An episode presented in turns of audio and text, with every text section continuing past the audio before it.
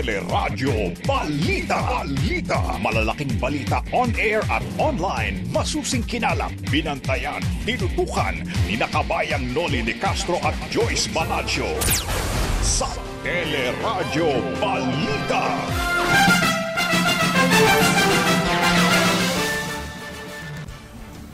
Ilang batang tinamaan ng COVID-19 bantay sarado ngayon sa PGH dahil sa mga komplikasyon. May edad 12 hanggang 17 target namang mabakunahan laban sa COVID-19 sa susunod na buwan.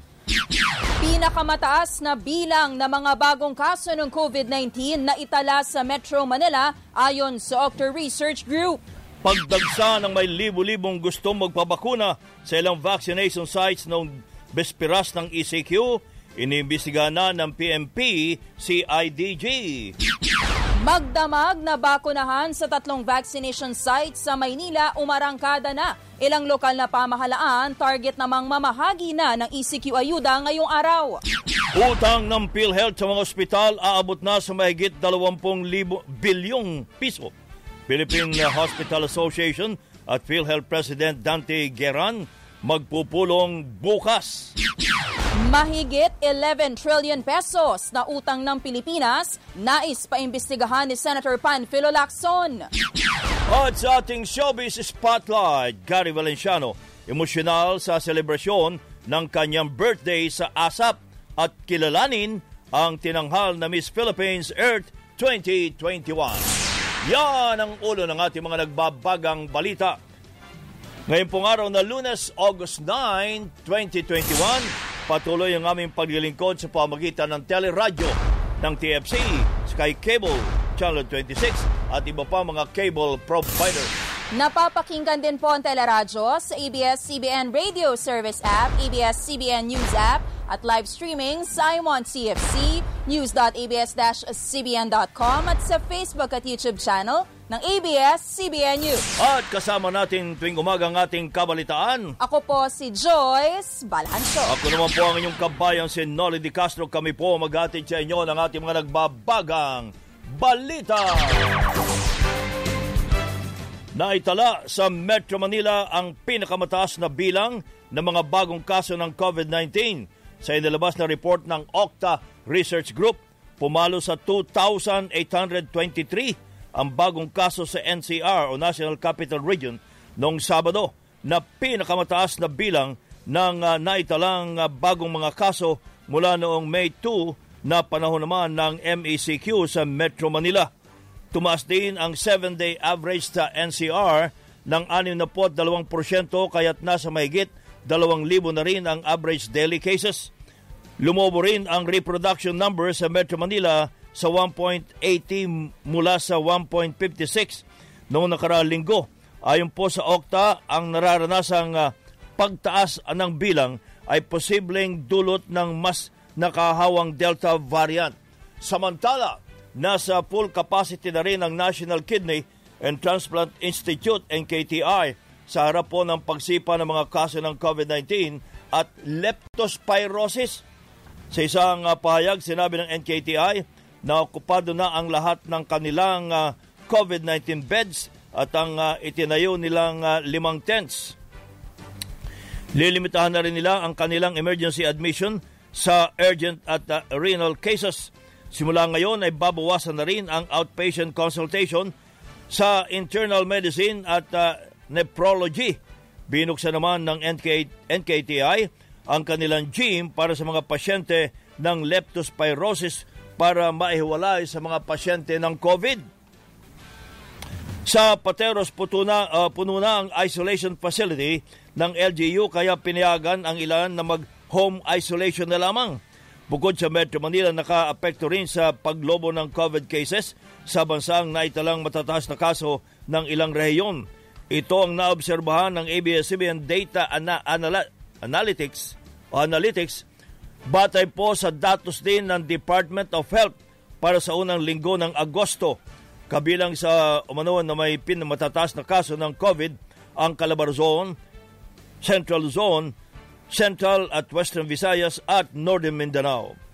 Sa Laguna, lampas na sa kapasidad ng COVID patients ang JP Rizal Hospital sa Calamba City. Sinabi ng Philippine Hospital Association na maliban sa puno ang mga ospital, nagkakaabusan na rin ang mga health workers sa mga ospital. Ang talagang problema natin ngayon yung manpower.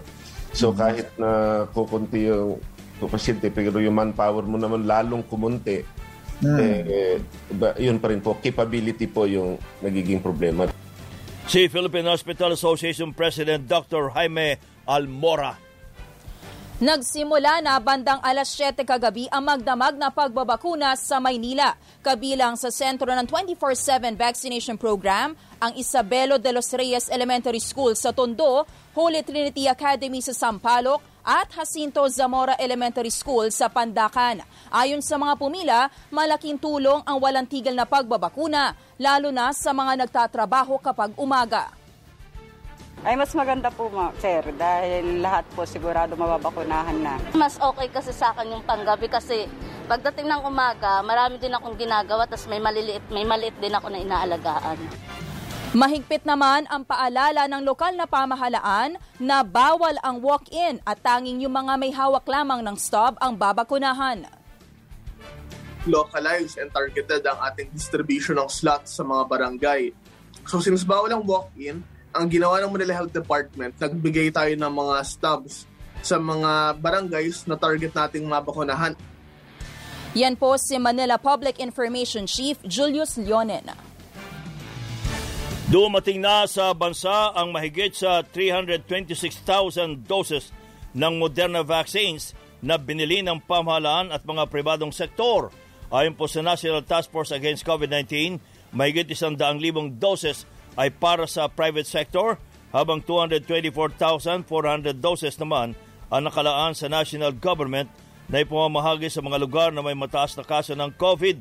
Sa ngayon, umaabot na sa 24 million doses ng bakunang naiturok sa buong bansa kung saan halos 13 million na ang nakatanggap ng unang dose habang 11.2 million na ang fully vaccinated na katumbas ng 15.88% na target population. Dinagsa naman ang Araneta Coliseum vaccination site ng mga nagbabakasakaling makakuha ng bakuna laban sa COVID-19. Ito matapos kumalat sa Facebook post na tumatanggap na ng walk-in sa naturang mga vaccination site. Agad naman silang pinauwi ng task force disiplina matapos ipaliwanag na bawal ang walk-in at prioridad pa rin sa vaccination site ang mga naka-schedule at mga senior citizens. Naka-schedule po at tinetext sila sa organizer ng magbabakuna. So yung iba po talaga, dinagsa po, kaya nagkagulo-gulo po kanina. Dahil ang akala nila, pwede ka na, pwede ka na pumunta rito, maglakad ka, walk-in, mababakunahan ka na, no? So marami pong bumalik at uh, maraming hindi nabakunahan. Dinagsa talaga ng tao, no? Pagkadagsa ng tao, buti napakiusapan natin at ang ating mga team leader sa action officer ng task force disiplina na maayos naman at nakipag-coordinate sa mga tao. Si Ginoong Cancio ang uh, team leader ng Task Force Disiplina, Tomas Morato. Ayon naman kay MMDA Chairman Benhor Abalos, mananagot ang mga nagpapakalat ng fake news matapos na maulit na naman ang pangyayari kahapon. Matatandang noong Webes dumagsa rin sa ilang vaccination site sa Maynila at Las Piñas ang libo-libong mga tao dahil umano sa peking uh, news na na, baku, uh, na bakuna uh, no bakuna, no ayuda at bawal din lumabas ang mga hindi bakunado. Ito yung parang trend, nangyari na sa isang araw, ito na naman tayo. Ang panawagan lang natin, huwag tayo maniniwala sa mga Facebook kung ano-ano. Kontakin nyo ang local government unit nyo. Si MMDA Chairman Benhor Abalos. Iniimbestigahan na ng Philippine National Police ang naging pagdagsa ng mga tao sa ilang vaccination sites sa Metro Manila. Sa panayam sa teleradyo, sinabi ni PNP Chief Guillermo Eliazar na pinatitignan na niya sa CIDG at Anti-Cybercrime Group kung totoong may nangyaring sabotahe at kung nagkaroon ng disinformation kaya dumagsa ang mga taong gustong magpabakuna. Inatas na naman ni Eliazar ang mga ground commanders o chief of police na makipag-ugnayan sa mga LGU at alamin ang vaccination program sa kanilang mga lugar para hindi na ulit maulit ang pagdagsa ng mga magpapabakuna. ako po yung nagbili ng direktiba na rin sa ating uh, uh, CIDG at saka ACG para po ma-check kung ano ba talagang rason sa mga search na yun. Kasi sinasabing merong sabotage, kasi kung titingnan natin, bakit naman nagdagsaan doon, may nagsasabi, meron pa nga nag-transport doon sa mga tao papunta doon, pero lahat ito ay tinitingnan natin. Posibleng namang mag-random checking na lamang ang PNP para maiwasan ang paghaba ng pila sa mga checkpoint. Ngayon naka-ECQ naman ang Metro Manila. Sinabi naman ni Eliazar na dapat handa rin sa random checking ang mga motorista dahil kapag natsyempohan sila, kailangan silang panagutin kung may mga paglabag. Ang naging isang solusyon natin dyan is yung tinatawag natin na random checking. Or pag mahaba na ang pila, i-release na sila and then magra-random na lang. So pag uh, manageable lang haba ang pila, magche-check ulit for for some minutes, few minutes, and then after that magre-release siya. Ang parang uh, ang konsepto nito is uh, uh, random at kung matsambang ka na random, pananagutan mm-hmm. mo kung may uh, mga violation. Si PNP Chief General Guillermo Eliazar. May binabantayang mga komplikasyon ang mga eksperto sa ilang batang tinamaan po ng COVID-19. Sinabi ni Dr. Jonas De Rosario, PGA's spokesperson, isa rito po ay ang tinatawag na Multisystemic Inflammatory Syndrome in Childhood o MISC. Pambihirang kondisyon nito na nagbubunga sa pamamaga ng ilang organs ng katawan tulad ng puso, baga, kidneys, utak, gastrointestinal organs at maging balat at mga mata.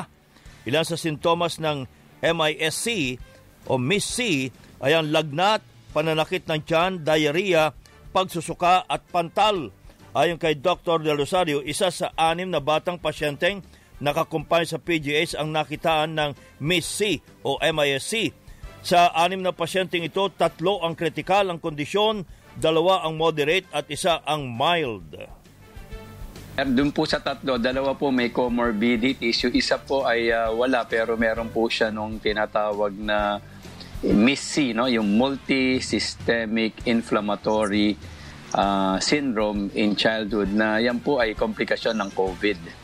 Uh, at ang nangyayari po sa kanila ay um, nagkaka-COVID sila. Two weeks later, uh, nagkakaroon po ng pamamaga ang, kani- ang iba't iba nilang mga organs at doon po sila minsan nagkakaproblema kaya nadadala po sa ospital.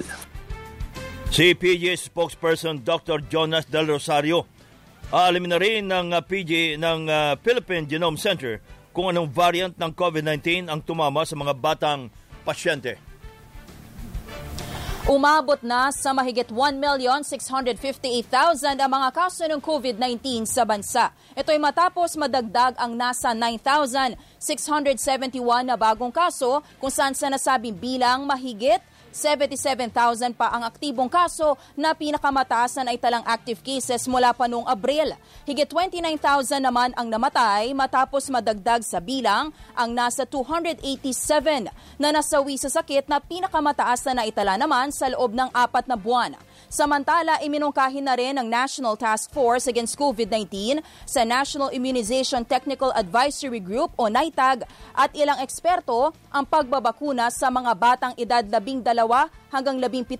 Ito'y upang maprotektahan na nga po sila laban sa mas nakakahawang Delta variant bukod pa sa mga ulat na tumataas na ang bilang ng mga batang tinatamaan ng COVID-19. Sinabi ni Vaccine Czar Secretary Carlito Galvez Jr. na kapag maaaprubahan ito ay may sapat namang supply na bakuna pero posible umanong simulan ito sa Setyembre o Oktubre. Very vulnerable ang ating mga mga ano mga bata dahil uh, uh, nakikita natin hindi pa sila ganong ganong kalakas yung kanilang mga resistensya in terms of yung ano yung uh, sa pulmonary ano natin pulmonary uh, diseases. We are trying to ano to to look na maybe by the end of September or October, we will open up pediatrics and adolescent uh, vaccination. Pfizer already uh, uh, applied for EUA in the FDA, our FDA, and the FDA already approved it. And also Sinovac uh, already applied, and um, most, no, most, uh, most likely it will be approved by FDA three years and above Si Vaccine Czar Secretary Carlito Galvez Jr. Plano naman ng pamahalaan na gamitin bilang vaccination centers para sa dalawang linggong ECQ ang ilang simbahang katolika. Ito ay para mapabilis ang pagbabakuna sa Metro Manila at maiwasang kumalat pa ang Delta variant. Samantala, si Mayor Edwin Olivares po ng uh, Paranaque at chairman ng Metro Manila Mayor's Council nasa kabilang linya. Mayor, magandang umaga po. Uh, good morning, uh, kabayan. Magandang umaga rin kay Joyce, pati sa sumusubaybay po sa ating programa. Magandang umaga po. Ilan na pong mga uh, uh, syudad sa Metro Manila ang uh, magsisimula na pong magbigay ng ayuda? Okay, uh, napag-usapan po namin ng lahat po ng ating pong syudad sa Metro Manila. Sa Miyerkules po magsisimula po lahat. Simultaneously po lahat. Uh, magsisimula po yung pagbibigay ng financial assistance sa lahat po ng ating mga residente na affected dito sa ating pong uh, ECQ. Uh, usapan na ho yan? Apo, lahat po yan. Simultaneously po yung ating labing-anim na syudad sa isang munisipyo. Merkulis po ng umaga mag-uumpisa po lahat. Ay, ba't sabi po ni Mayor Francis Zamora, ngayong araw na ito target nila ipamahagi ang ayuda? Uh, pinagkasunduan po namin ng huling meeting sa MMC noong Saturday po na Merkulis po simultaneously po sabay. Si... At uh, sumang- sumang-ayon din po siya doon. Si Mayor uh, Menchi Abalos naman ng Mandaluyong, sabi niya ay bukas. Apo. Kaya nagkaroon po kami ng, uh, ng pag-uusap po at ito lang Saturday pong ito at uh, pinagkasunduan po para makita po ng taon bayan na sabay-sabay, po Sabay-sabay. pamamahagi ng lahat ng LGU. Ah, okay, baka present ho ba si Mayor uh, Francis Zamora sa meeting? Kasama po siya. Kasama po siya sa pagpupulong po doon. Pati si Mayora po kasama po sila. Ay, ganun ba? Bakit parang mauna sila? Anyway, ah, ano po ang ah, plano ninyo sa pamimigay ng ayuda? Paano? Anong paraan? Yung pong ating mga beneficiary kabayan yan, yan rin po yung ating beneficiary ng ating Ayuda 1. Yan po yung ating mga stop listed, no? Yung mga stop 1, stop 2, pati yung ating mga wait listed po natin at saka yung mga napakasa, napasama po sa mga grievance po natin. So magkakaroon po tayo ng uh, mix pong pag- pagbibigay po niyan, merong electronic wallet at meron din pong face-to-face pero sisiguraduhin po namin na may protocol po na maayos pamimigay. Hindi ho kayo gagamit ng providers? Ah, meron Ah, po service tayo provider? yung, yung, yung e-wallet po kung tawagin. Yun Katulad na yun, po no. sa Apo, yung katulad po sa Paranaque po, kami po yung nagbigay ng mga Ion card at doon po sa Ion card na yun, doon po ipapasok yung kanila pong ah, ayuda na magagaling po sa gobyerno. Apo, Mayor, good morning. Meron pong ibang mga LGU ang nakapagsabi po last week na kulang daw po yung pumasok na pondo sa kanila from national government. So may mga at least ilang thousands of families ang hindi mabibigyan agad. Ganito, ganito rin po ba ang problema sa Paranaque? Kulang po yung naibigay sa inyo? Ga- Gano'n rin po yan kasi po yung naging, ah, naging ah, guidelines po sa atin, yung magiging beneficiary po natin, siya rin po yung number of beneficiary noong ating pong April. Ang naibigay po sa amin na beneficiary noong April po ay 604,000. Ang naibigay lang po sa amin ngayon po ay for 556,000. May kulang pong Malaki pa. 48,000. 48, uh, bali 48,000. So 1,000 po yan, bali 48 million. Ganun din po yung labing isang syudad dito po sa Metro Manila. At uh, napag-usapan po namin with Secretary Anyo, kasama po sa supplemental budget po yan kasi mamamahagi rin po ng, ah, ng ayuda sa Laguna, isasabay po yung kapupunan po doon para makumpleto po yung ating pong budget na parehas din po yan ng, noong April. Opo, pero meron po bang assurance sa inyo na itong kulang na budget, sabi niyo supplemental budget ipapasok ito, ay maibibigay din po within 15 days? Kasi you're only given 15 days, hindi po ba, para mamigay ng ayuda? Tama po yan. Ah, ganun po yung arrangement na sinabi ni Secretary Anyo kasi yung Laguna po nasa ECQ na rin po siya at isasabay na rin po yung supplemental budget ng National Capital Region sa kapupunan ng ating kakulungan ng ating po ibinigay na financial assistance ng national government. Mhm. Si Yorme po may nabanggit sa press con last week na ang utos daw po ng DBM, if I'm not mistaken, 200 million lang daw muna ang dapat withdrawin sa unang tranche po nitong ah, ayuda na binigay. Na, na, na-credit na po sa amin lahat yung pera. Eh. Na-credit na po yung pera sa LGU po natin. At ah, dito po sa Paranaque, wala po kami problema. In fact, ngayong araw na to magwi-withdraw na po kami based to sa needs ng ating pong ah, pagbibigay po ng ating pera. Kasi we have 15 days eh. Hindi naman natin i-withdraw lahat sabay-sabay po yan. Kung ano po yung pangangailangan lang, yan po ang ating i-withdraw. At ito pong listahan na ito, nakalagay po yan sa ating pong mga social media, sa mga confis- conspicuous na lugar, doon po sa mga barangay, para alam po kung sino po yung mga beneficiary. Mhm. E nabanggit po ninyo, kung kulang po yung mga yung pondo muna so far ngayon, paano po natin pipiliin sino yung ipaprioritize na una mabigyan itong pondo po? Tingin ko po sa Paranaque po, hindi po kami kukulu- kukulangin immediately kasi 15 days naman natin pamamahagi po yan. It's right time naman na eksakto lang po darating po yung supplemental budget based sa pinag-usap, pinag-usapan po namin. Mhm. At itong 15 days, kailan po ito, ah, Mayor? Apo. Ah, yung Starting 15 days Merkules. Po, apo, ah, bali starting Wednesday po yan. Starting Wednesday sa pamamahagi po natin. Mhm. Pa- Paano natin may iwasan na magkagulo na naman? Mm. Apo. Kaya nga, ano po siya kabayan eh, mix po siya. Meron pong electronic wallet, tapos meron pong face-to-face po yan, tapos nilagay po natin po dito, hindi po sabay-sabay ang pagdating po niyan. Magkakaroon po ng alphabetical yung ating beneficiary o kaya area by area. Yun po Eh, mangyayari po niyan. Lahat po ba yan may electronic wallet? Ah, hindi po lahat. Kaya sa nga, Paranaque po, hindi po lahat. Kaya nga sisiguraduhin po namin na ang darating lang po sa ating po mga pay, doon po sa ating sa pay station, yung pong kaya lang po isip at hindi po sabay-sabay po sila. At ah, meron po tayong mga pulis na katulong po doon sa pagpapaayos po ng ating pong protocol. Ay kung wala hong electronic wallet ng isang ah, beneficiaryo, Face-to-face po yun, tabayan. Face-to-face Kaya po na yun. Opo, kasi Opo. mixed po yan eh. Meron tayong electronic wallet saka may face-to-face. Ah, pero for example, kung ako mayor beneficiary ako, pwede ako ng electronic wallet, pwede rin ako ng face-to-face. Paano ko po malalaman kung aling mode ang aking ah, gagamitin para kumuha ng Sa- ayuda? Sa Paranaque po, nakapag-distribute kami ng aming iyon card, yung electronic card, at yung ating pong mga 4-piece, meron pong cash card po yan. Specific na po, alam na po nila, dahil yan rin po ginamit po natin nung pong last na ayuda noong April. at kung wala sila noon, ah, face-to-face. Face-to-face po, kasi hindi Ayun. naman po lahat talaga, meron pong card talaga eh. Yung iba rin po, wala rin po mga cellphone, nam- cellphone po Kaya sila. nga, kaya na, nga. na Opo. pwedeng gamitin ng ating mga financial ah, se- se- ah, provider.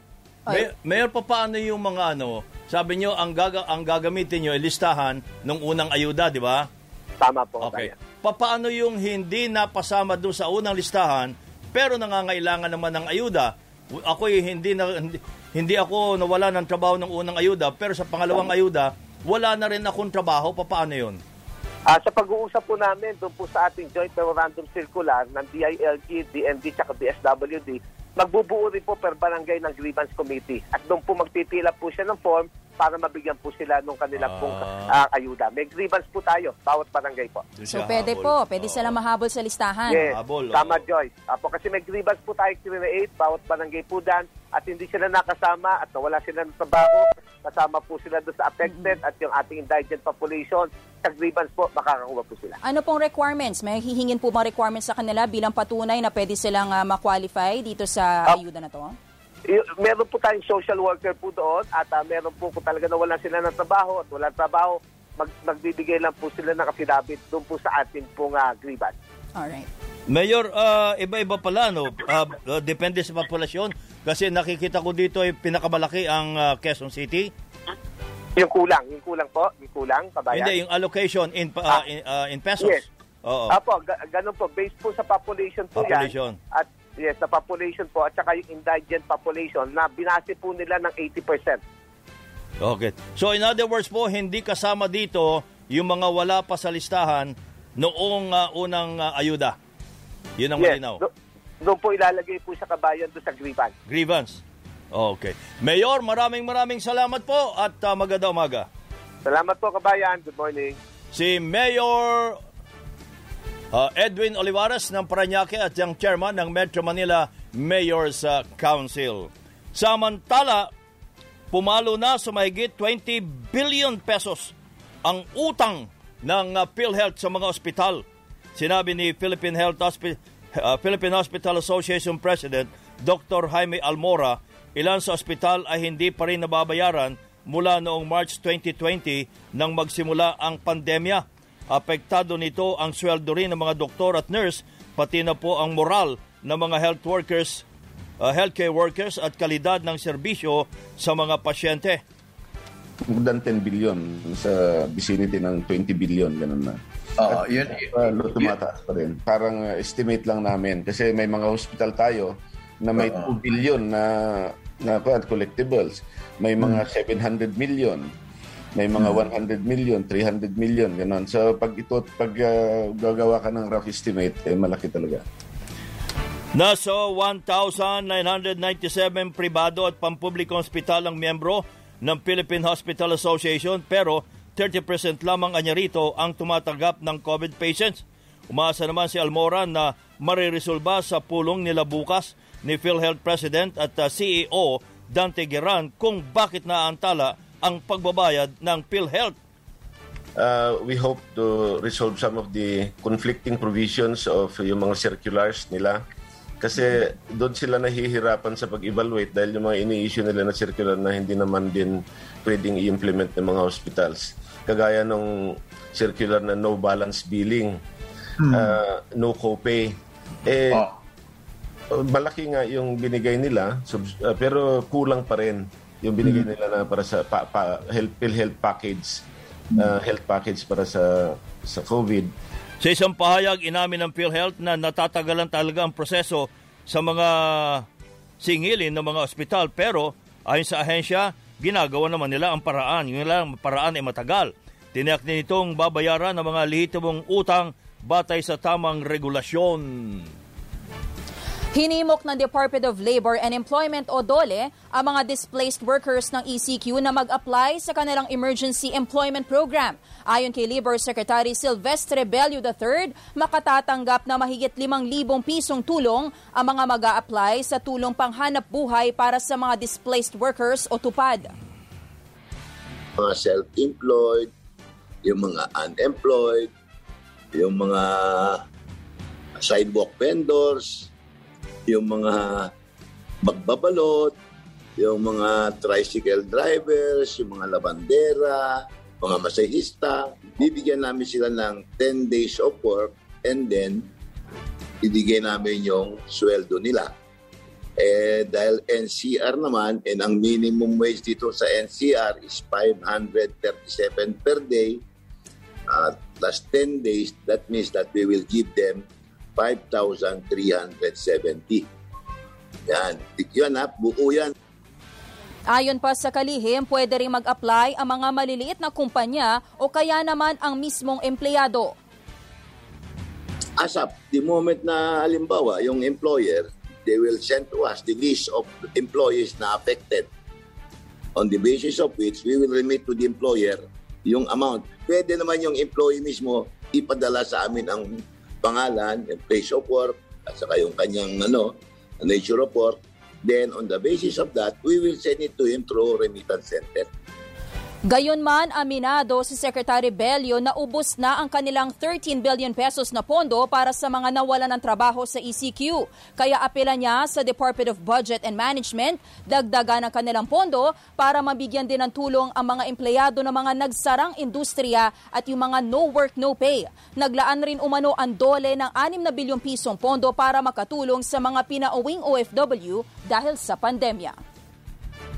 Nais lang ho natin ituwid na ayon pala kay Mayor Zamora ng San Juan, Wednesday din po sila mamimigay ng ayuda. May mga balita pa tayo tampok sa Teleradyo Balita.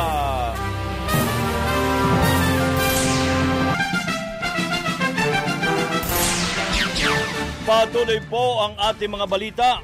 Bubuo na ng kompletong line-up ng mga kalyadong kandidato sa lokal at national level para sa halalan 2022 ang PDP laban. Ay sa Secretary General ng partido na si Attorney Melvin Matibag, magdaraw sila ng National Convention sa Setyembre uh, 8 sa Bulacan. Kaugnay nito sinabi rin ni Matibag na patuloy silang makikipag-usap uh, sa kampo ni Senador Coco Pimentel at ni Senador Manny Pacquiao na nakaalitan ni PDP laban President Alfonso uh, Cusi kaugnay ng mga panawagan na tumakbo si Pangulong Duterte sa pagka-vice presidente.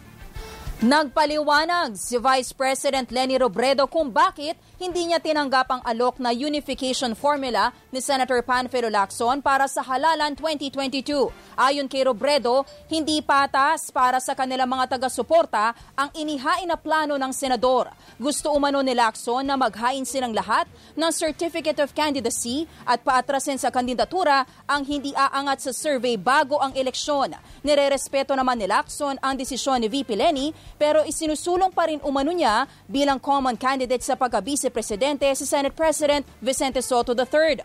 Para naman sa koalisyong Isang Bayan, maraming kahinaan ang formula ni Lacson at maaring magdulot pa ng gulo. Ayon naman sa Makabayan Block, ang mahalaga ay maipagpatuloy ang pag-uusap ng oposisyon para sa pagkakaisa. Uh, we can no longer uh, uh, take it for another six years of this kind of governance that we have now under the Duterte administration na hindi na natin payagan na magtutuloy-tuloy pa itong uh, ganitong klase no na pahirap, pasakit uh, at uh, pasistang pamamahala sa ating bayan. Si Bayan muna Representative Carlos Zarate. Isinusulong ni Senador Pampilo Ping Lacson na maimbestigahan ang sinasabing patuloy na lumalaking utang ng Pilipinas sa ibang bansa kasabay ng kinakaharap na COVID-19 pandemic. Ayon kay Senator Lacson, isasabay nila ang uh, pag-aalam sa pamamagitan ng executive session sa pagtalakay sa panukalang mahigit 5 trilyong pisong national budget para sa 2022. Matatandang nauna nang umiwas ang mga opisyal ng pamahalaan sa pagdedetalye sa naturang mga utang. Nang questionin ni Senator Lacson sa budget deliberation ang mahigit isang trilyong pisong utang ng bansa. Gayong ang projected deficit ay nasa tinatayang nasa 600 bilyong piso lamang. Dinagdag ni Senator Lacson na hihimayin din nilang mabuti ang panukalang 512 billion pesos na budget para sa COVID response. Ito'y kasabay naman ng mga ulat ng uh, problema sa pamahagitang ayuda. Kabilang na ang ilang benepisaryo na hindi mano nakatanggap ng pinansyal na tulong mula sa pamahalaan. Sa ngayon ay nasa mahigit labing isang trilyong piso na ang utang ng Pilipinas na dumoble sa mula ng mula sa iniwang utang ng Administrasyong Aquino na 5.9 trillion pesos. Sa ibang mga balita, may rollback sa presyo ng mga produktong petrolyo bukas. Maglalaro sa 80 hanggang 90 centavos ang bawas presyo sa kada litro ng gasolina habang 70 hanggang 80 centavos naman sa diesel at kerosene. Paliwanag ng mga taga-oil industry, ang pagsipa ng mga kaso ng COVID-19 sa Amerika at China ang dahilan ng pagbaba ng presyo. Bahagyaring lumakas ang piso kontra dolyar na nakatulong sa paghupa ng retail price sa Pilipinas. Patuloy ang pag-aaral ng Department of Science and Technology sa virgin coconut oil bilang posibleng treatment sa COVID-19. Sa ngayon, meron ng 77 volunteers ang uh, clinical trials ng UPPGH na binubuo ng mga asymptomatic, mild, moderate at severe COVID patients. Ayon, sa, ayon kay DOST Undersecretary Rowena Guevara, inaasang matatapos ang clinical trial ng BCO sa Oktubre Matatandaang nakatulong bilang supplement ang BCO ng pag-aralan sa mga suspect at uh, probable cases noong 2020. Pinadadagdagan ng Commission on Elections o COMELEC ng 10,000 ang bilang ng mga vote counting machines para sa halalan 2022. Aprobado na ng Special Bids and Awards Committee ang 6.5 million pesos na bayad para sa renta ng mga optical mark readers, optical scan system at vote counting machines. Ito ay para mabawasan umano ang mga botanteng gumagamit sa kada unit ng mga makina. Naghahanda naman ang Department of Science and Technology para sa training at certification ng hingit 200,000 na Board of Election Inspectors. Pinangalanan ni Senador Pampilo Ping ang uh, opisyal ng PMP na nasa likod umano ng senso sa mga barangay gamit ang pondo ng NTF uh, LLCAC. Itinuro ng senador si Major General Rodel Sermonia na hepe naman ng Directorate for Police Community Relations. Ayon kay Lacson, 30% ng populasyon ang uh, nalikom ng uh, na datos ng mga pulis mula 2019. Itinanggi naman ni uh, General Sermonia ang paratang at sinabing mandato ng kanyang hanay ang pakikipagnayan sa iba't ibang sektor ng komunidad. Natukoy na ng Armed Forces of the Philippines sa pagkakakilanlan ng tatlong iba pang namatay sa bumagsak na C-130 plane sa Hulo-Sulu noong Hulyo. Kinilala silang sina Corporal Jerome Balivado, Private Joey Loterte at Private Kevin Damole. Nakikipag-ugnayan na po ang militar sa pamilya ng mga namatay na sundalo. Sa ngayon, labintatlong bangkay pa ang patuloy na kinikilala ng AFP. Nagpositibo sa red tide toxins ang sampung lugar sa ilang probinsya sa ating bansa sa inilabas na advisory ng Bureau of Fisheries and Aquatic Resources. Kabilang dito ang baybayin ng karagatang sakop ng Milagros sa Masbate, Dawis at Tagbilaran City sa Bohol, San Pedro Bay sa Samar, Matarinao Bay sa Eastern Samar, Dumangkilias Bay sa Zamboanga del Sur at uh, Morcial, Morcilagos Bay sa Zamboanga del Norte. Gayun din ang uh, Lianga Bay sa Surigao del Sur, Carigara Bay sa Leyte at Coastal Bay ng Biliran Island. Dahil dito pinagbabawal muna ang pagkuha at pagbili ng pag at pagkain ng mga shellfish mula sa mga nabanggit na lugar. Samantala, bukos na muli ang Hong Kong sa pagtanggap ng mga overseas Filipino workers matapos alisin ang travel ban sa Pilipinas. Ayon kay Labor Attaché Melchor Dizon, dahil dito maari na makapasok sa Hong Kong ang mahigit 3,000 manggagawang Pilipino na naantalang pagtatrabaho dahil sa travel ban laban sa Pilipinas. Sa kabila nito, mananatili naman anya ang 14-day quarantine kahit nabakunahan na laban sa COVID-19 bago papasukin sa Hong Kong. Idinagdag naman ni Dizon na posibleng madagdagan pa ang mga OFW na patungo ng Hong Kong dahil sa nagpapatuloy na proseso ng Philippine Overseas Labor Office o POLO sa mga job orders ng mga manggagawang Pilipino. Umabot na sa mahigit 20,000 ang nasita sa unang araw ng pagbabalik ng Enhanced Community Quarantine o ECQ sa Metro Manila. Sa tala ng Joint Task Force COVID Shield, karamihan sa mga lumabag sa iba't ibang uh, panuntunan ay mula sa Metro Manila na sinundan ng Cavite, Bulacan, Rizal at Laguna. Tiwala naman si NCRPO Chief Major General Vicente Danao na bababa pa sa mga susunod na araw ang bilang ng mga lumalabag dahil sa mahigpit na pagbabantay at pagpapaalala ng mga otoridad sa mga umiiral na health standards laban sa COVID-19. Samantala, muli namang nilinaw ni Interior Secretary Eduardo Anyon na walang inilalabas na utos ang pamahalaan na hindi bibigyan ng ayuda ang mga hindi pa bakunado. Gayun din ang uh, pagbabawal sa kanilang uh, mga bahay. Ito matapos na kumalat na fake news na naging sanhi ng pagdagsa ng ilang vaccination site sa Metro Manila. Aabot na po sa 150 billion pesos ang ikakalugi ng ekonomiya ng bansa kada linggo sa ilalim ng ipinatutupad na ECQ sa Metro Manila at ilang mga lugar ayon po yan sa pagtaya ng NEDA. Ayon pa sa ahensya, tinatayang nasa 600,000 na mga manggagawa ang mga apektuhan at nasa 250,000 individual ang maghihirap dahil sa panibagong lockdown. Sinabi pa ni NEDA Secretary Carl Chua, bahagyang maiibsa ng epekto ng ECQ kung palalakasin ng pamahalaan ang pagbabakuna lalo na sa mga high-risk areas. Magsisimula na sa August 16 ang enrollment sa mga pampublikong paralan na magtatagal hanggang September 13. Sa inilabas na advisory ng DepEd, mananatiling blended learning ang pamamaraan ng pag-aaral at ipinagbabawal pa rin ang face-to-face na klase dahil sa banta ng COVID-19. Nauna nang pinahayag ng DepEd na formal na magsisimula na ang klase sa Setyembre at 13 na may kabuang 200 at siyam na araw na school days at nakatagda namang magtapos sa June 24. Habang uh, pinahintulutan naman ang mga pribadong paaralan, state at local universities at colleges na sundin ang kanilang sariling uh, kalendaryo. Si Mayor uh, Leonora Wong ng San Simon, uh, Pampanga na sa kabilang linya po. Mayora, maganda umaga po. Ay, good morning po, Kabayan Noli.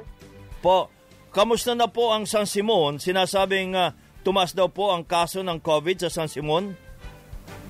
Ah, uh, hindi naman ganun kataas, okay. pero compared dun sa dati, medyo tumaas. Okay. Pero nas, Mga, nasa state of calamity daw kayo? Ah, uh, nag-declare lang kami ng state of calamity dun sa flood dahil masyadong matataas yung mga baha. Ah, Ah, para okay. mag, oh, para magbigay daan sa mga barangay captains na i-release ang kanilang ah, 20%, ay 5% ah, calamity fund. Okay. Ah, Kasi so, hindi natin pwedeng gastusin yun, di ba? Opo, Pag ah, opo. hindi siya nakadeclare ng ah, state of calamity. Opo. So, walang Hindi- kinalaman hindi- sa COVID ito. Ah, oh, hindi. hindi Sa baha lang talaga. Sa, sa baha lang siya. Ilan ho ba ang apektadong pamilya? Ah, sa baha, Opo, opo. medyo nasa ano na eh, mga 6,000 plus. 6,000 plus. Ano hong pinakamalaking naging damage ng baha? Ang pinaka-damage niya, siyempre yung mga crops namin. Yung, alam mo naman, ng San Simon, marami pa rin yung mga agricultural lands namin. Mhm. So, more on crops. Karamihan ho ba anong anong uri ng ah, pananim ang San Simon? Ah, palay kami. Palay, okay. Opo. Opo, ah, good morning po. No? So ilang barangay po sa San Simon ang lubog pa rin po sa baha hanggang ngayon? Ah, ang barangay ah, Santa Monica, Barangay de la Paz, San Agustin, at saka sampo ito ng San Sumiño. Opo. Bali, ilang araw o ilang linggo na po na ganyan po ang sitwasyon sa inyo po? Ah, pag hindi na umulan yung Mayor, nawawala ho ang signal nyo, Mayor. Mayor? Mayor. Nawala. Ah, okay. Ha? Okay, nawala. Sige, tatawagan ulit natin si Mayor Leonora Wong ng San Simon, Pampanga kung saan ay patuloy pa rin pong nararanasan ang mga pagbaha kaya diniklara po ang ah, state of calamity sa naturang lugar.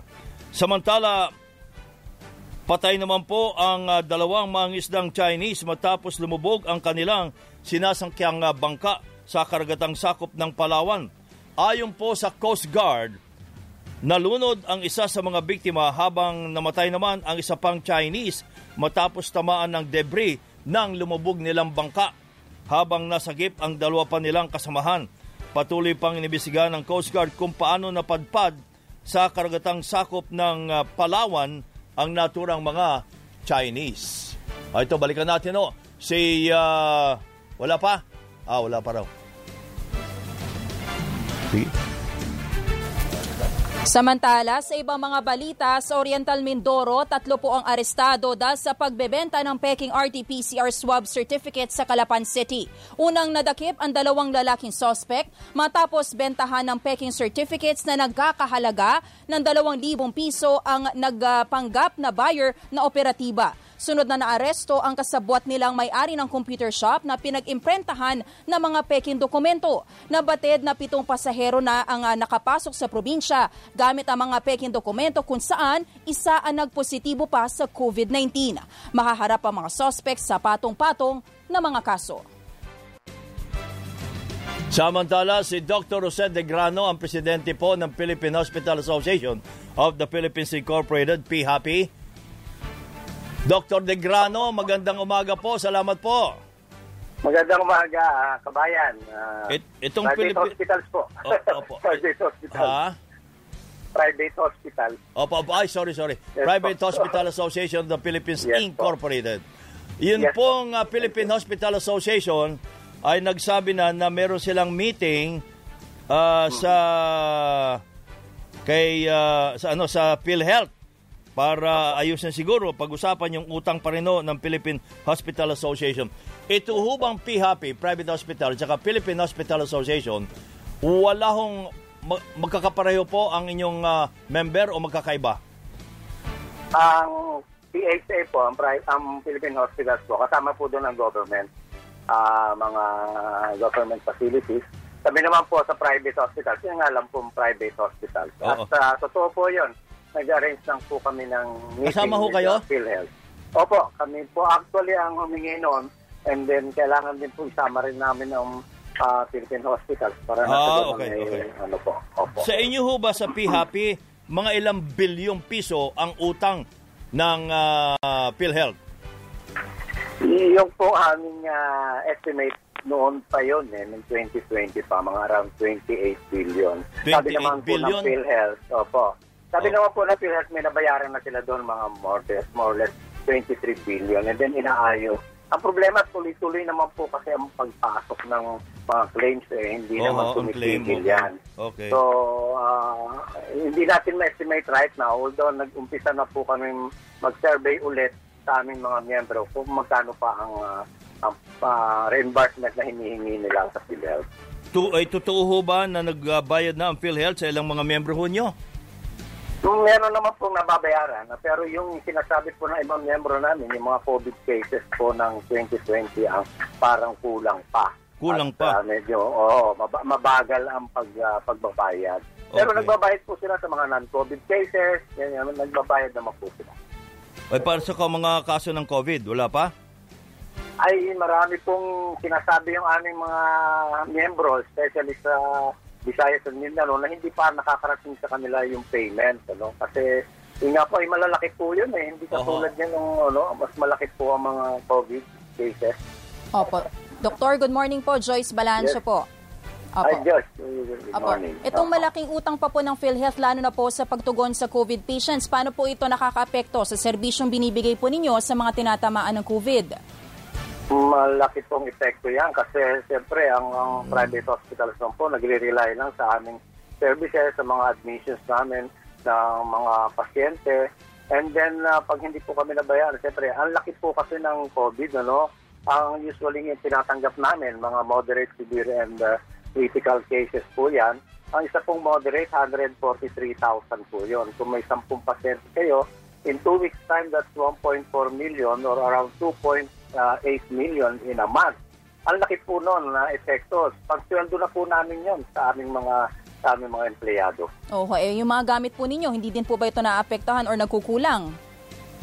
Ay, basta po may pera, siyempre pwede kami ano, pagka nag, nawala na nga po ng, pa, ng pondong ganon, siyempre maapektuhan po yun. Pag sweldo, pambili ng supplies, pambayad sa oxygen, ayun po ang ma, ma, maapektuhan sa ating mga hospital. Mhm. Pagdating na... Sabi ng PhilHealth, eh, aalat... Alamin daw ng uh, PhilHealth ang mga lehitimong utang. Anong ibig sabihin no? no? Ah, wala problema po yun. Kasi Walang ang problema. sinasabi po nila na may mga fraudulent cases na may Oo nga, na mala- ginagawa. matagal na ho yun. Opo. Oo, last year pa. Eh, Okay naman po. Di mag magsampa po sila ng kaso sa mga gumagawa nun. Dahil ah, karamihan naman po ng aming mga miyembro, eh, talaga pong uh, lihitimo yung kanilang mga claims na binibigay. May Ay, kinasuhan na ho doon ba ang PhilHealth dahil uh, may problema sa kanila o may kalukuhan sa kanilang sinisingil? Meron bang ganon? Ang ang alam ko, meron silang napapile po na ilang kaso. Yun lang po, hindi natin alam po anong nangyari na. Kung ano na nangyari? At, opo. Opo, ah, doktor sa PGH po na napaulat na yung pediatric ward nila ay halos puno na po. So ibig sabihin maraming batang tinatamaan ng COVID. Sa inyo po bang hanay ng mga ospital, may ganito rin po kayong obserbasyon? Sa mga bata? Yan, opo, ganun din po. Pero ngayon po kasi napapasabay yan dun sa sa pagtaas talaga ng ano eh, ng mga sakit ngayon, 'di ba? Sa pag third quarter po ng ng taon dumarating yung mga dengue, typhoid, ganyan, sa yung mga flu. Kaya nagsasabayan po yan at talagang marami ding bata na naapektuhan. Yung pagka-test po at nag-positive yun, talagang i-classify po nila na COVID din yun. Eh marami po ngayong bata na tinatamaan din. Mm, opo, so marami po nakakonfine na COVID patients na bata. Tama po. Opo, opo, ganun din po. Tumaas po ang kanilang ano, ang, ang ano, yung number ng pediatric patients. Eh, tumataas ba mga kaso ng COVID sa inyong ospital? Opo, ah medyo tumataas na. Yung karamihan po ng mga hospitals ngayon, eh, siyempre, pini-screen na po namin yung mga ina-admit dahil kailangan lang yung mga moderate, severe, and critical. Dahil yung mild and uh, symptomatic, dapat po yan sa mga isolation facilities na lang para hindi po ma, ano, ma-overwhelm itong ating mga hospitals. Eh, marami na pong waitlisted ulit ngayon sa mga hospitals. Oh. Ah, kasi po ang ibang ospital ay talagang ah, punong-puno na ang kanilang mga kama including their ICUs. Yan ho ba yung nangyayari na rin sa inyo? Ay, yung kung iba talagang, ah, ano, kasi minsan naman kung konti lang ang kama na ina-allocate natin sa ICU ng COVID. Ano Opo, po. opo. Kaya madali pong, mas madali mapuno yung mga yon. Pero sa NCR po, mga alam ko, ang occupancy ngayon ay mga at least 60% po ng, ano, eh, ng ICU. So meron pa pong available sa mga ibang hospitals. Mga- ang Opo, sinasabi oo. po ay 2,823 ang bagong kaso sa NCR pa lamang nung Sabado. Kaya naitanong ayan, namin kung dumadami ang kaso sa ospital. Ah, dumadami po. Ah, ano po, sinabi niya kasi may sumabay na, na Opo. Ngayon, ah, kasi po ang ibang ospital nagrereklamo na rin, umaangal na rin dahil ang kanilang mga health workers ay nababawasan din habang tumataas ang kaso. Oo, totoo po yun. Nung matapos po yan, sir. Ganon din ho ba Ano po, nangyayari sa ah, inyong mga ospital? Yes, totoo po yun. Ah, medyo nabawasan pa po yung dati namin ano, yung number of uh, Health workers? Okay. Po, healthcare workers. Okay. Kaya, kaya ni-expect po namin may bagong pasado ng mga nurses. Sana po mag-apply na sila sa, sa mga hospital. Ah, pero wala pa akong nag-apply ng mga bagong graduate dahil mababa daw ang sweldo. Ay, halos wala pa po eh. Wala anyway, kahit naman po sila pumunta, kahit sa government naman sa pumunta, para lang po masupplement yung kakulangan ng mga nurses. Okay. Maraming salamat po, Dr. De Grano, at good morning. Thank you po, thank you. Si. Dr. Jose De Grano, ang presidente ng Private Hospital Association of the Philippines Incorporated, o uh, PHAPI. Balikan lang ho natin si Mayor Leonora Wong ng San Simon, uh, Pampanga. Mayor Wong! Mayor Wong! Ay, good Ay, morning po opo, opo. ulit. Ah, Opo, ka- opo. Yung bang binanggit Kabayan ninyong ah. mga barangay na lubog pa rin sa tubig, hanggang ngayon na lubog pa rin? Ah, lubog na lang pero bumaba na ito. Malaki binaba dahil hindi pa umulan. So kung sa loob ng isang linggong ito, Opo. hindi uulan, bababa na yon. Eh, yung mga nagsipag-evacuate ho, nabibigyan ho ba ng kanilang ah, pangangailangan sa pagkain? Ah, nabibigyan yan, ah, Kabayan Noli, kasi nga, di ba, taon-taon naman nangyayari to, tapos mayor naman tayo ng nine years na, tapos ah, parang ah, every year ginagawa na. And so, hindi naman sila napapabayan. Saka, siyempre, dalawa na yung nagtatrabaho ngayon. Meron tayong MSWDO at saka yung sa Municipal Disaster Risk Reduction. So, two groups na silang nag, uh, nag-monitor Opo. Ah, how about yung mga kaso ng COVID-19 na sumasabay sa baha? Ah, oo, medyo yun nga, nagdadalawa tayo, no? COVID at saka baha. Ah, ang mga COVID naman sa amin sa Pampanga, yun ang kagandahan dahil siyempre yung governor namin, si Governor Delta Pineda, magandang programa sa COVID. Basta nagkasakit sila, nag-positive at ah, Oh. severe, talagang may hospital na naka-ready for them, mga public hospital na magandang serbisyo Opo. at pinaganda yung mga hospital. Opo. Mayor, bukod po sa COVID-19, dahil nga po maraming baha, minomonitor nyo din po ba yung leptospirosis na mga kaso? Ah, yeah. Oh, ay, Joyce, good morning. Meron ah, ho ba? Opo. Ah, sa ngayon wala pang report si doktora, pero once bumaha, iyang kagad yung mga skin disease, yung mga causes ng mga dirty water, nakamonitor yung doktora namin. Mhm. Ngayon po may so access po. wala pa siyang ni-report. Medyo, dahil siguro, ah, well, ano naman yun sa amin, yung ordinance kami pagdating sa disaster. But ah, very cooperative ang every department. So, ang doktora namin so far, wala pa siyang report ngayon. Mhm. Ngayon pong state of calamity po ay naideklara sa inyong pong ah, bayan. Meron kayong access sa pondo. Ah, magkano yung pondo na ito at sapat po ba yan para po solusyonan yung problema ninyo sa baha? Ah, kung yung sapat, Joy, sabi nga walang sapat, di ba? Lalo na sumasabay nga ang COVID at saka baha. Pero dahil din, ano, pinipilit din namin eh, gamitin lahat ng resources. Inaalaw naman kami bukod sa kalamat, calamity fund, pati 20% pwedeng gamitin kapag ganitong kalamidad. At natukoy na rin po ba natin yung main na problem, no? Bakit po ganito katagal yung baha? Bukod po nga po sa talagang sabay-sabay po at talagang tuloy-tuloy yung pag-uulan, pero pagdating po sa infrastructure ng ating ah, syudad or ating bayan, ano po yung problema? Bakit ganito po ang problema ng baha? Ah, yun na nga. Buti nabanggit mo yan, Joyce. Napakaganda, no? Ah, nananawagan kami sa public works. Ah, sana yung mga kanal, may mga canals kami. Kaya lang pag summer, napupuno yan ng mga napupuno siya ng uh, buhangin, dumadang mga sasakyan, alikabok. Kaya pag dumating ang ulan, uh, hindi na siya makapag-function as a drainage. So talagang kailangan ng public works, eh malalaking kanal yan na bubuksan talaga. Hmm. So drainage ang problem, hindi sa dahil mababa yung area, hindi drainage. Po. Mayor, maraming salamat po at good morning. Maraming salamat po, Kabal uh, Kabayan Noli at saka Joyce. Si Mayor Leonora Wong ng San Simon, Pampanga. Samantala sa Bulacan, patay naman ang isang drug suspect matapos manong manlaban sa isang bypass operation sa bayan ng Marilao.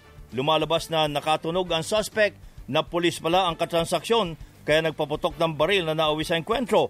Na-recover mula suspect ang anim na malalaking sachet ng hininalang shabu na nagkakahalaga ng mahigit sa 3 milyong piso. Habang sa Davao City naman, patay ang isang call center agent matapos malunod sa karagatang sakop ng barangay Dalyao sa bayan ng Toril. Huling nakita ang biktimang naliligo sa dagat bago natagpuang wala ng malay at palutang-lutang sa tubig. Isinugod pa ito sa ospital pero idineklarang dead on arrival. Wala namang nakikitang foul play ang mga otoridad sa naturang insidente. Magbabalik ang Teleradyo Balita! Spotlight. Miss Tina Marasigan, good morning! Good morning, Kabayan and Joyce! Ito na ang ating showbiz spotlight. Kinoronahan na po ang bagong pambato ng Pilipinas para sa Miss Earth 2021. Philippines Earth 2021, Paranaque City! Nasungkit po ng 23-year-old candidate ng Paranaque City na si Naila Al-Shorbahi ang corona ng Miss Philippines Earth. Itinanghal naman ng Miss Philippines Water si Rosel Angela Songano ng Iloilo City. Miss Philippines Fire si Ronnie Meneses ng Mandaluyong at Miss Philippines Ecotourism si Sofia Lopez Galve ng Tanay Rizal. Sumentro ang question and answer portion sa tanong na paano sila uusad sa gitna ng mga hamon ng pandemya. Ito na ang ikalawang beses na virtual ang Miss Philippines Earth Coronation dahil sa COVID pandemic. Samantala, Emosyonal naman ang birthday celebration ni Mr. Pure Energy Gary Valenciano sa asap natin kahapon. Hindi napigilan ni Gary na maluha habang nagpapasalamat sa mga katrabaho at kapamilya na hindi umano siya sinukuan sa kabila ng mga hamon sa kanyang kalusugan. Matagal nang nakikipaglaban ng kapamilya singer sa sakit na diabetes at noong 2018 ay sumailalim siya sa emergency open heart surgery. Labis din ang pasasalamat ni Gary sa Panginoon at sa kanyang asawa na si Angeli. Para po sa Showbiz Spotlight, ako po si Tina Marasiga nagsasabing work hard, work smart, and have a good heart. Happy Monday, Joyce and Cabs! Maraming salamat, Miss Tina Marasigan, at yan ang kabuuan ng ating mga balita ay tinampok sa Teleradyo Balita. Ako po si Joyce Balancho. Ako naman po ang inyong kabayan si Nolly De Castro. Kami po ay nagpapasalamat. Nag-iwan muna ng isang magandang umaga. Bayan!